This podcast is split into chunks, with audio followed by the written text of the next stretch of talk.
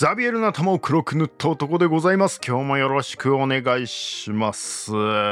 ー本当に皆さんありがとうございます。という気持ちを込めて今日はミンセカポエにハッシュタグミンセカポエにでつぶやいていただいた方々お便り等をいただいた方々に感謝の気持ちを込めてですね、えー、お便り返しをやっていきたいなと思っておりますのでよろしくお願いします。まあ一つ一つね、えー、コメント返しをしていきたいなと思っておりますのでまあどれだけかかるか正直全然読めないんですけどお付き合いいただければと思います。それなりにはお答えしていきたいなと思ってますんでいや、皆さんからね、やっぱね、面白いお便り結構いただいてるんで、うん、なんか興味深い、こう、ななんつうのかな、自分の、こう、魂が震わされるようなね、えー、お便り等もいただいてますんでね、なんかそれなりの回になるんじゃないかなと、自分でもちょっと楽しみにしているというところですね。あとは今日ね、あの、家族とキャンプに行ってきた帰りでですね、めちゃくちゃ疲れていて、えー しかも飲みながらやってるんでね、もうなんか適当になる可能性もあるんですけども、ま、逆になんかこう素を出すことができるかなみたいなね、えー、ところもね、あの自分の中で期待しつつという部分はあるので、ちょっとまあね、あの普段の放送とはね、えー、違うようなね、楽しみ方をしていただければいいかなと思っておりますんで、よろしくお願いします。はい、改めてね、説明、今回の趣旨の説明ですね。えー、ハッシュタグミンセカポエにで、えー、つぶやいていただいた方、まあ、Spotify とかね、YouTube のコメントをしていただいた方、あとは、あの、実際 Gmail とかの方にもね、えー、お便りをいただいたりということもありましたんで、そういった方々のお便りをすべて余すとこなく紹介したいなと思っております。ただもしかしたらあの漏れがあるかもしれないです。まあ、あの全部拾ったつもりではいるんですけど正直そういったちょっとね事務能力がねあの欠如している部分があるんでそこはねもう万が一漏れていたとしたらそこはあの後から教えていただければそれはもう別の放送の回でもご紹介したいと思いますんでそこはあのご遠慮なく教えていただければと思いますんでよろしくお願いします。はい早速いきましょう。まず1人目ですね。猫が好きさん。いつもありがとうございます。はいコメントの内容ですね。孤高の天才ハンニバルにめちゃ憧れるけどその戦術を大いに学び敵にも味方にも寛大だったスキピオのようにありたいので自分はスキピオ派といただきましたね。ありがとうございます。なるほどなるほど。いやこれも分かりますよね。なんかまあそのなんか急にバーンと出てきたハンニバル。まあハンニバルもねまあその前のねお父さんハミルカル・バルカがいたからみたいなところもあるけどもこう急に出てきてもう天才的なね、えー、まあハミルカル・バルカには全くできなかったようなことまでねした上でローマをね完全なもう恐怖に陥れるというところまで行ったわけですよね。そのハンニバルにめちゃくちゃ憧れるという気持ちもある。その天才性みたいなね部分にねめちゃくちゃ憧れる部分もあるけどもまあスキピオのねあの寛大さですよね。多分このスキピオは大スキピオのことをねおっしゃってるんだと思いますけどもまあこうなんか味方たちともねこうなんかこう一緒になってこうなんていうの？盛り上がってくれる将軍みたいなね、えー、ところもありましたしね。やっぱちょっとそういう面では若干ハンニバルとは違うのかなっていう感じはしますしね。まあハンニバルに対してもねやっぱりこう敵ながらすごい思うことがあって寛大に接したみたいなところもあったんでしょうしね。まあやっぱり寛大でありたいなと思いますよね。うんいやまあこの寛大っていうのもねなかなか難しいなとも思いますけどねそのまあ特にね当時その戦争をしている状態の中でその寛大さがね逆にあだとなって、えー、スキピオはこう政治的にこう敗北を喫していくみたいなところもあったんでしょうからね。その何て言うのかなこう国民感情市民感情みたいなのを煽るにはこう憎しみとかねルサンチマンとかねそういったものを煽るっていうのがね一番手っ取り早い部分もあるわけでただまあスキピオは多分そういう道を選ばなかったという点ではねまあ確かにねスキピオのようにありたいなとは思いますよね。ありたいけどもそれがこうマスに届くかどうかっていうのはまたなんか別の問題というかね。やっぱりその感情に流されてしまうというかね。そういう部分はもうなんかいつの世もあるのかなと。いうところですよね。まあ別にそのスキピオがねその感情的に豊かな人じゃなかったっていうわけでは全然なくてその感情の在り方みたいなところなのかなとは思いますけどねその憎しみとかねルサンチマンみたいなところにこう重きを置くのかそれともまあ一時は敵対し合った同士でも何か認めるものがあるのであればお互い人間同士なんだし感情で通じ合える部分もあるよみたいなねえー、そこもわかる部分もあるしね。まあまあまあ、ここはね、まあ、あの、私のこう切り取り方の問題もありますけどね。まあ、他の方からのコメントでも、この、あの、ミンセカポエニっていうね、えー、今回のね、あの、コメントでいただいている以外にも、やっぱこう、スキピオ派だな、みたいなことをね、えー、いただいたりとかもしてたんですけど、そこはなんか、あの、私が、えっ、ー、と、個人的にこう、文献とかを読んでいてですね、うん、これスキピオすごくねってなんかやっぱ個人的に思った部分が結構あったんですよね。で、こうなんかスキピオを割とあなんかよく描きすぎた部分ももしかしたらあるのかもしれないです。であのあとはその一般的にはそのこの猫が好きさんがね言っていただいている通りこうハンニバルのね、えー、戦術をあのスキピオがねまあ、若かりし頃からこう学んで、えー、それをこうザマの戦いの時にやり返したみたいな。その館内の戦いの再現をねあのザマの戦いでやったみたいなことがねあの割とこう注目されるわけですけどもとはいえ結構なんかハンニバルとスキピオの戦術も割と違くねえかみたいなことも個人的にね、えー、読んでいて思っってですね、えー、勝手にまあそう描いたみたいなところもあるんで、えー、っとまあ正直あんまそれがいいのかどうか何とも言えないです。はい。まああのね偉い歴史学者の人たちがあのそれなりに積み重ねてこういろんな研究とかがありながらやっぱりハンニバル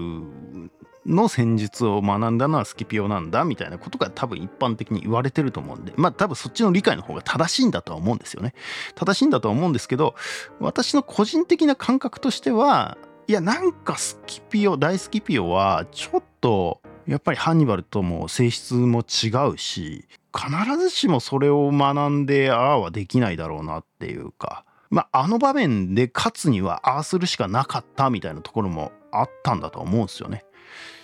まあ、結果的にああなったと言ってもいいのかな？わかんないですけどねその辺はね。うん、わかんないんですけど、まあなんか私はそう思いましたという話なので、あの、私もスキピオ派ですということは言っておきます。はい。猫が好きさんはね、他にも何通か頂いてるんで、引き続きいきたいと思います。はい、続いて FK さんですね。FK さんってもともとなんか F 家さんだったと思うんですけど、いつの間にか FK さんにね、えー、ツイッターネームが変わってましたけどね。はい。FK さんありがとうございます。ただ解説するだけでなく音声分けてのセリフで臨場感や感情移入が段違い。自分はファビウスが好きといただきました。ありがとうございます。ファビウスですね。いやー、わかる。ファビウスいなかったら、まあ、無理でしたね。いや、ローマは多分耐えきれなかったですよ。ハンニバルのあの攻撃に対して。やっぱりさ、こう、共和制ローマはさ、何て言うのかなまあさっき言ったった通りではあるんですけどこうやっぱこう戦争してなんぼみたいなところもあるわけですよ。その国民感情市民感情を煽りながら勝利を挙げてで名を挙げて戦場で活躍してなんぼそりゃだからでハンニバルというねその強敵がローマの中に乗り込んできたんだということであれば当然ローマの将軍たちコンスルたちはあいつを俺が倒して名を上げるっていうことのプライオリティの高さは半端じゃないわけですよ。もう今じゃ想像できないぐらい多分高いはず。だからそれは血気盛んに突っ込んでいく。それがその、まあ、仮にね自分が死のうとも他の兵士たちが死のうともそこで突っ込んでいったことは多分正しいんですよね。そのローマ人の振る舞いとしてはね。だけどそこでファビウスは耐え耐えたというかそうじゃないと。それでは勝利にはつながらないんだと。お前らの名誉心は満たせるかもしれないけど、もっとこう大きなものを捉えろみたいなね、えー、メッセージ性をやっぱ感じるわけですよね。お前らの社交心とか名誉心とかそんなことはもうどうでもいいんだと。まず状況を考えろと。ローマにあいつが乗り込んできたんだ。ハンニバルが乗り込んできたんだよと。で、お前がその立場だったらどうなんだと。一気に決着つけたいと思うに決まってるだろうと。そうさせないようにするだけだよ。みたいなね。いや、やっぱなんかファビウスはなんか理性の人って感じはしますよね。なんかリズメで言ったらさ、そうでしょみたいなね。えー、感じで、まあそれを実践してみて、最初はね、なんかグズだなんだとかって言われながら、グズのファビウスとか言われながらね。だけどそんなことも意に介さず、まあ意に介していたかどうかもわかんないんですけど、もしかしたらね、内心はね、こいつらマジで後で見とけよみたいなね、風に思ってたかもしんないですけども、だけどもそういうなんか風評被害というかなんかそういうのにももう耐えきって実績としてその勝利を見せつけることによってハンニバルを徐々に徐々に追い詰めていくというね、えー、ことになるわけですよね。うん、まあでもねそれをやっぱりこう理性的に選んだそのファビウスを独裁官にしたローマ元老院とかもすごいとは思いますし、まあ、とはいえねなんか変なタイミングで独裁官の人気切れちゃってそこはすげえ杓子定規にやっちゃうんだみたいなね、えー、ところはありましたけどね。まあまあまあそれをねなんかまあ破り出したらもう共和制は崩壊しちゃうわけなんでそこは仕方がない部分もあったのかもしんないんですけどね。いやいややっぱりなんかあのポエニ戦争はねハンニバルと大スキピオだけじゃないなということは思わせてくれますよね。ありがとうございます FK さん。改めてねファビウスの凄さを感じられましたね。はい、次ですね。あ、猫が好きさん、もう一回いただきました。初めて聞いたポッドキャスト番組が民生化です。そうなの そんなことある？まあまあいいや。教科書等ではなかなか取り上げられない魅力的な人物。かっこアルキビアです。エウメネス、大加藤、ゾウ。ゾウって。ゾウ等がともきさんの熱量たっぷりの語りによって生き生きと活躍している民生家の歴史物語めちゃくちゃ大好きです。聞き始めてからは更新が毎週の楽しみご褒美になっています。鉄セカもあり各界の種々の準備は本当に本当に大変だと思いますがどうかともきさんのご無理のない範囲でずっとずっと続きますようにといただきました。ありがとうございます。ねえありがとうございます。もうなんかこんだけでめちゃくちゃ語りたいことがいっぱいあるんですけど。そうですね。確かにね。いやいやっていうか初めて聞いたポッドキャスト民生化だったんですね。本当に。ありがとうございます。そんなことってありえるんですか？なんかねでもね意外となんかそういうメッセージいただくことあったりするんですよね。なんか民生化から初めて古典ラジオ知りましたみたいな。なんか そんなことある？みたいな。こととかねあったりしますからね。まあまあまあ意外とねなんかみんな何から聞き始めたかって分かんないですよね。私は何だったんだろうな。まあ、ポッドキャスト自体はね結構だからほんと昔から聞いてたんですよね。で昔からやっぱこう歴史とかは好きだったんでで歴史の番組って昔は全然なかったわけですよ。老舗で言うとねおもれきさんとかですよね。主に日本の歴史を話すラジオだっけな。ちょっと正式名称ちょっとあれなんですけどおもれきさんですね。でもおもれきを多分最初に聞いたわけでは多分ないと思う。ああとはセカチラさんとかですかね。世界の歴なんだっけ？世界の歴史をちらっと見るみたいな。なんかん？なんだっけ？ちょっと忘れましたけどなんかそんな感じのねあの番組。ダメだ。そういうの調べよう。今回別に時間いっぱいあるわけなんで、調べます。セカチラ、セカチラ。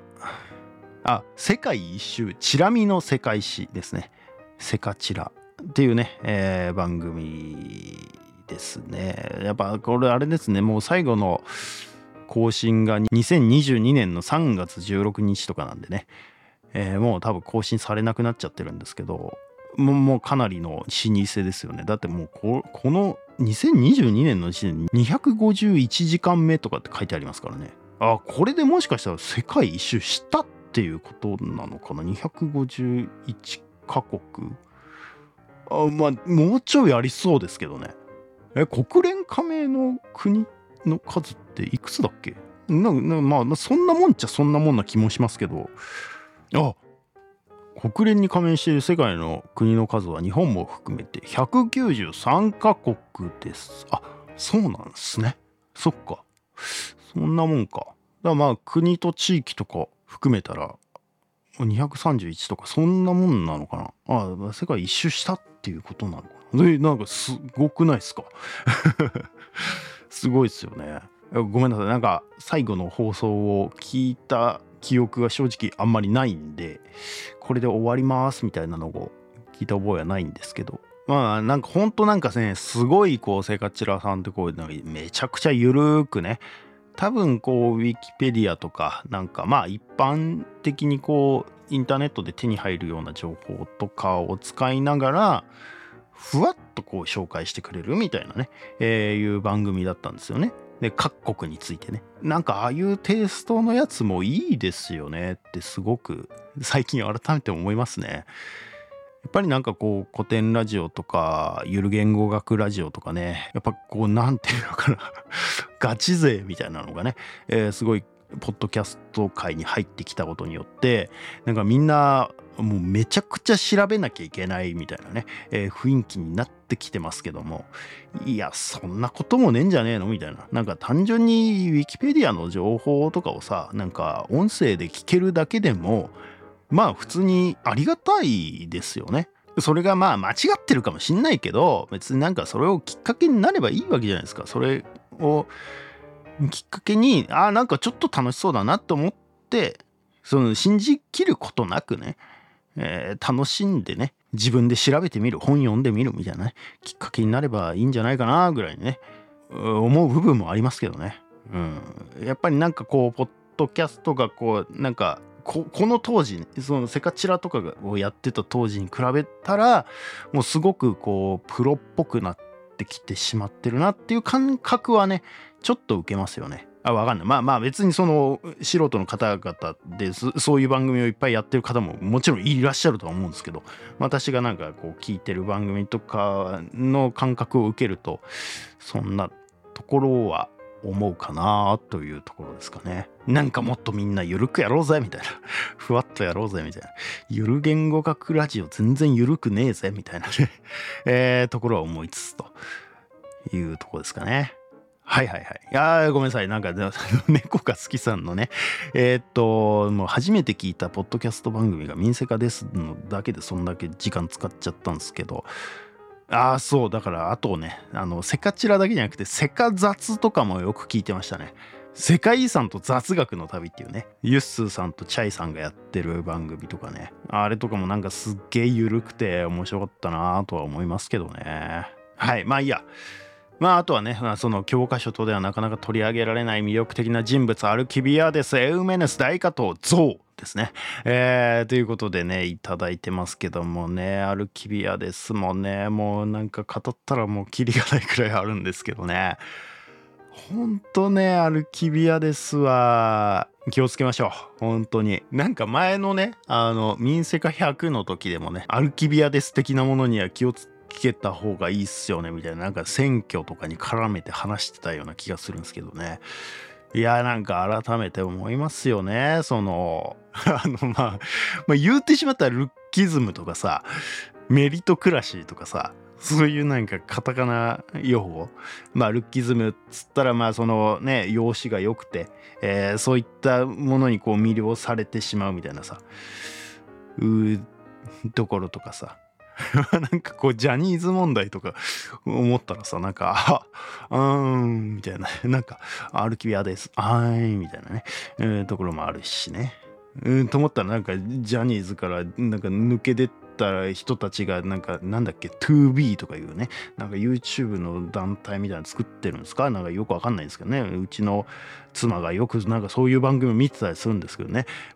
全然何が違うのか分かってないんですけども。あまあ見た目が良くてまあなんかねこう華やかでみたいなね、えー、ところにやっぱ惹かれてしまうみたいな。ところとかね、えー、やっぱそのメリトクラシーですよね。そのマイケル・サンデルとかも言ってるようなね、えー、能力主義ですよね。メリットをこうなんか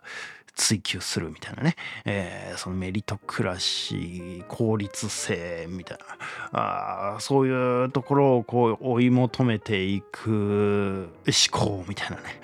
うーんなんか本当にあるよね。あるある。最近なんだっけな？なんかだ誰だっけな？東博樹さんかな？言ってた。最近でもないか。なんかさスタバでモバイルオーダーとかできるじゃないですか。まあ私も使うっちゃ使うんですけど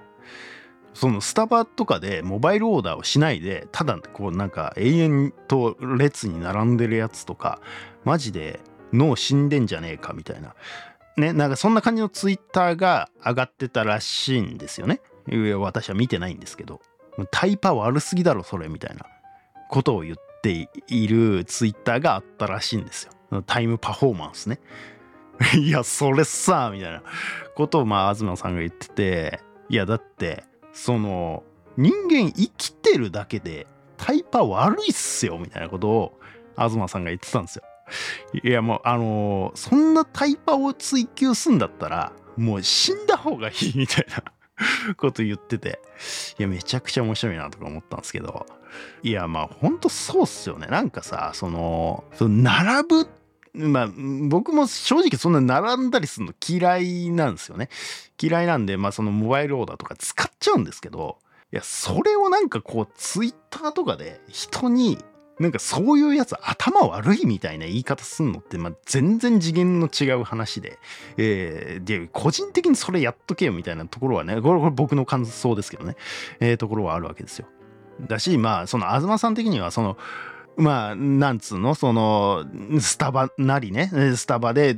楽しみなフラペチーノを飲むために、えー、暑い中でも並ぶとかね、えー、まあ、ディズニーランドでこう行列に並んだ結果の、あの、アトラクションの楽しさとかね、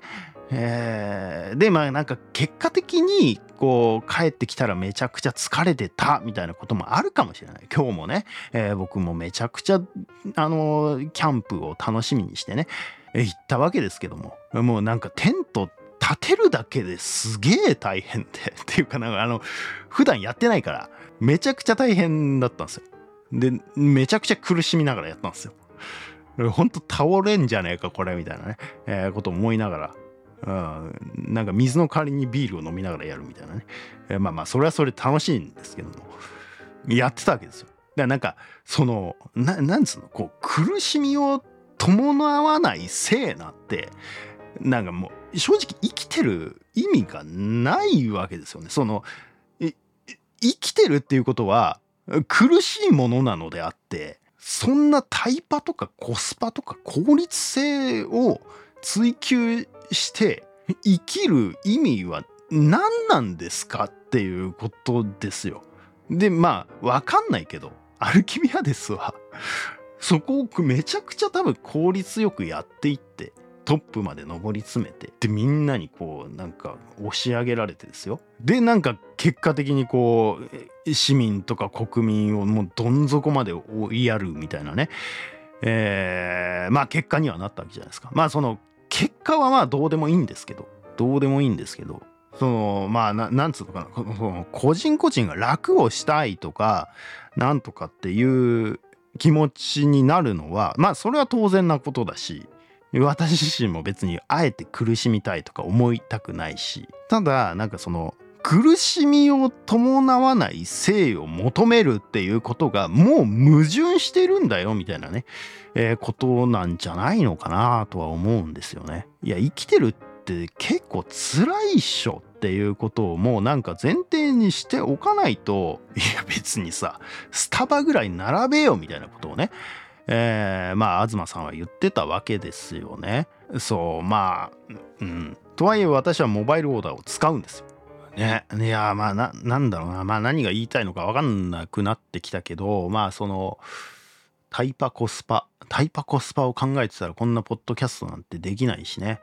えー、もっとなんか効率のいいお金稼ぎの方法みたいなのをね、えー、考えたりするのかもしれないしね。なんかねマルチ商法とかにはまんのかもしれないしね。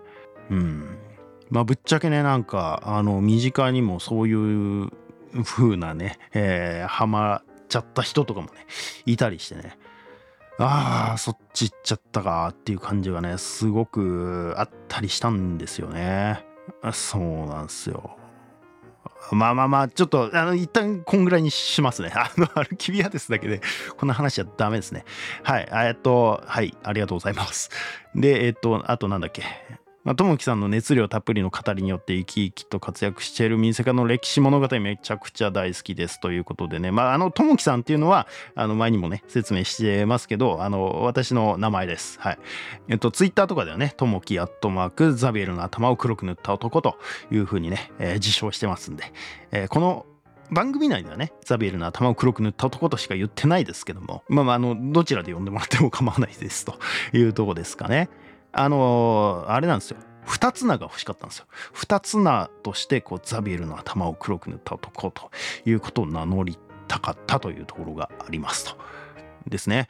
で聞き始めてから更新が毎週の楽しみでご褒美になっています。鉄セカもあり。ああ、鉄セカね。鉄セカはごめんなさい。ちょっと後ほどね、あの説明したいなと思います。別のポッドキャスト番組を始めてますよということをね、あのちょっと前にも言ったかもしれないですけど、ちょっとまた後々のお便りの時に取り上げるかな、うん、と思いますんで、よろしくお願いします。本当に猫が好きさん、ありがとうございます。はい、次。あ、引き続きですね。猫が好きさんです。ありがとうございます。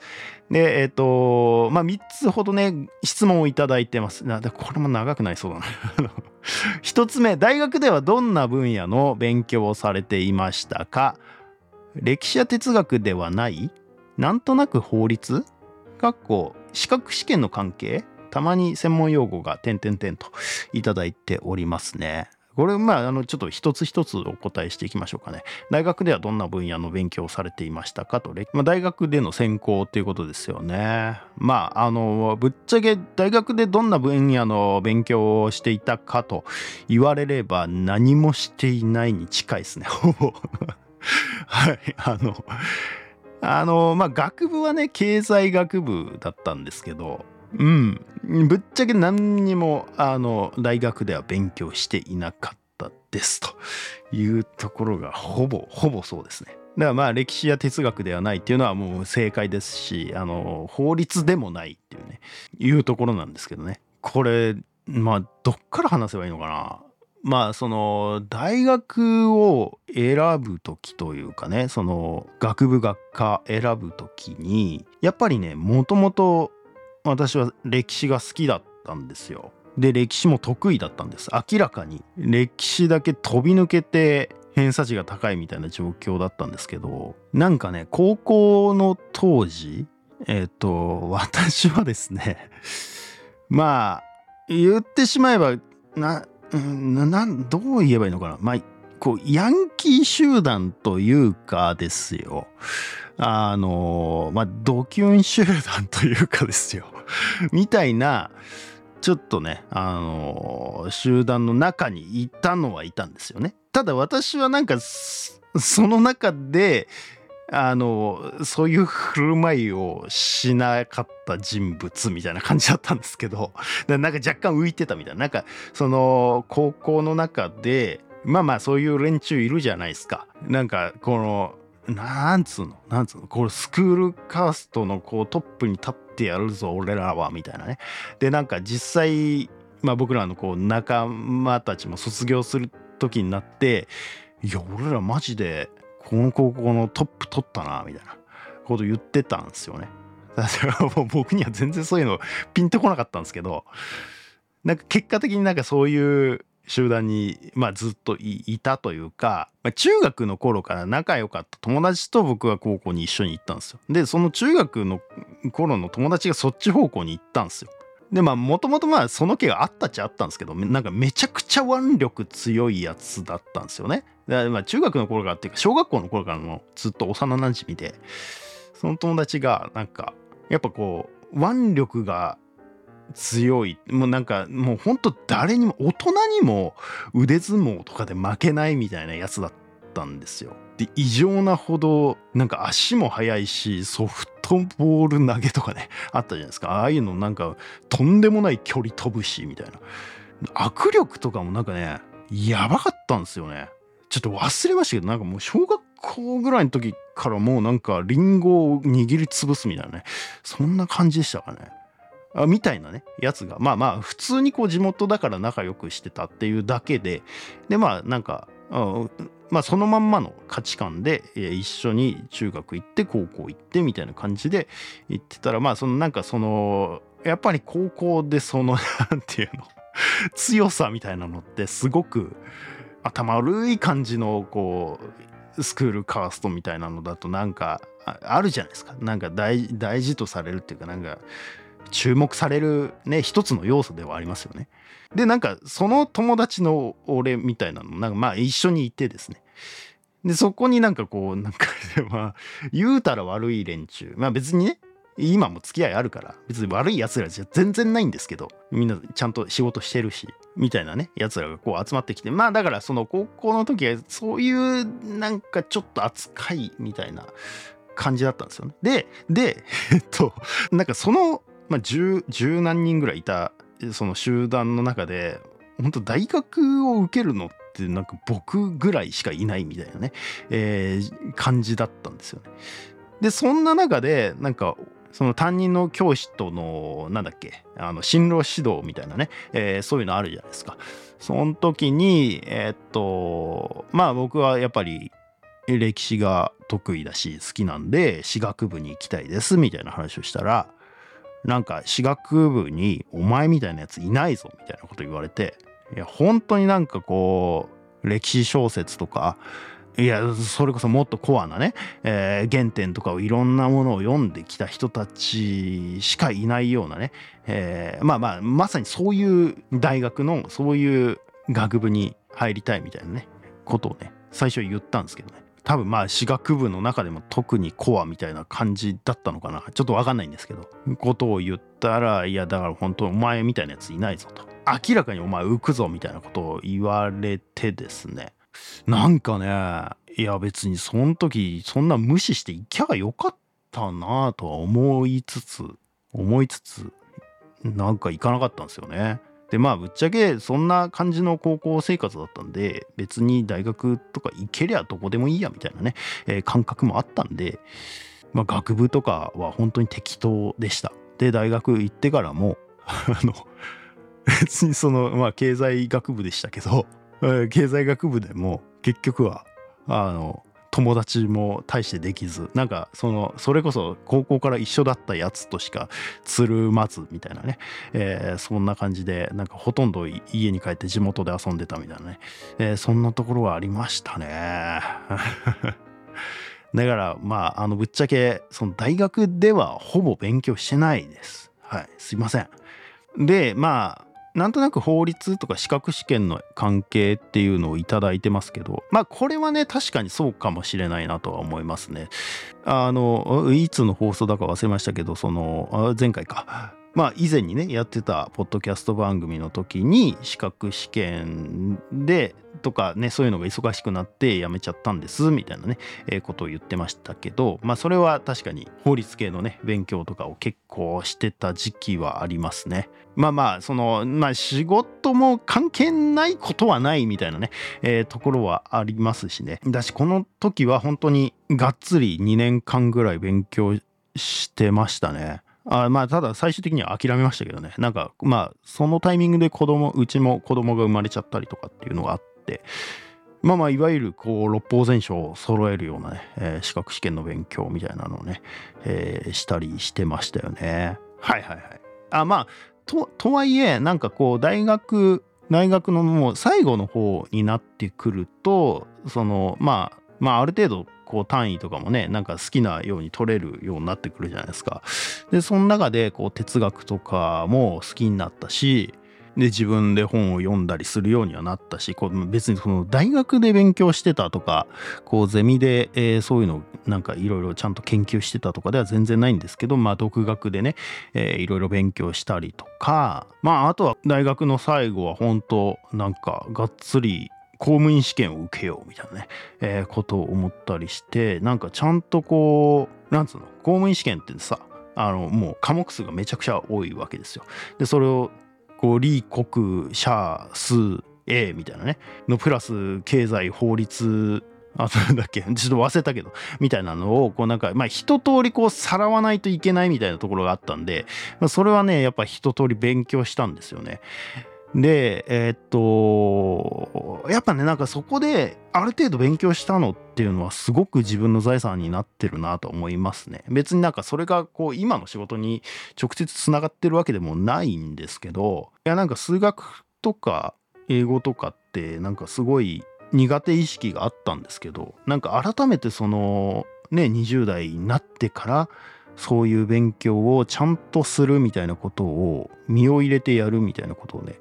やったことはなんかそれなりに自分の経験にはなってるなとは思いますよね。まあ、あのぶっちゃけ分かってはないですけどね 全然英語なんてあの喋れもしないし読めもしないんですけどまあまあそのめちゃくちゃ頑張れば読めるかもしれないですけど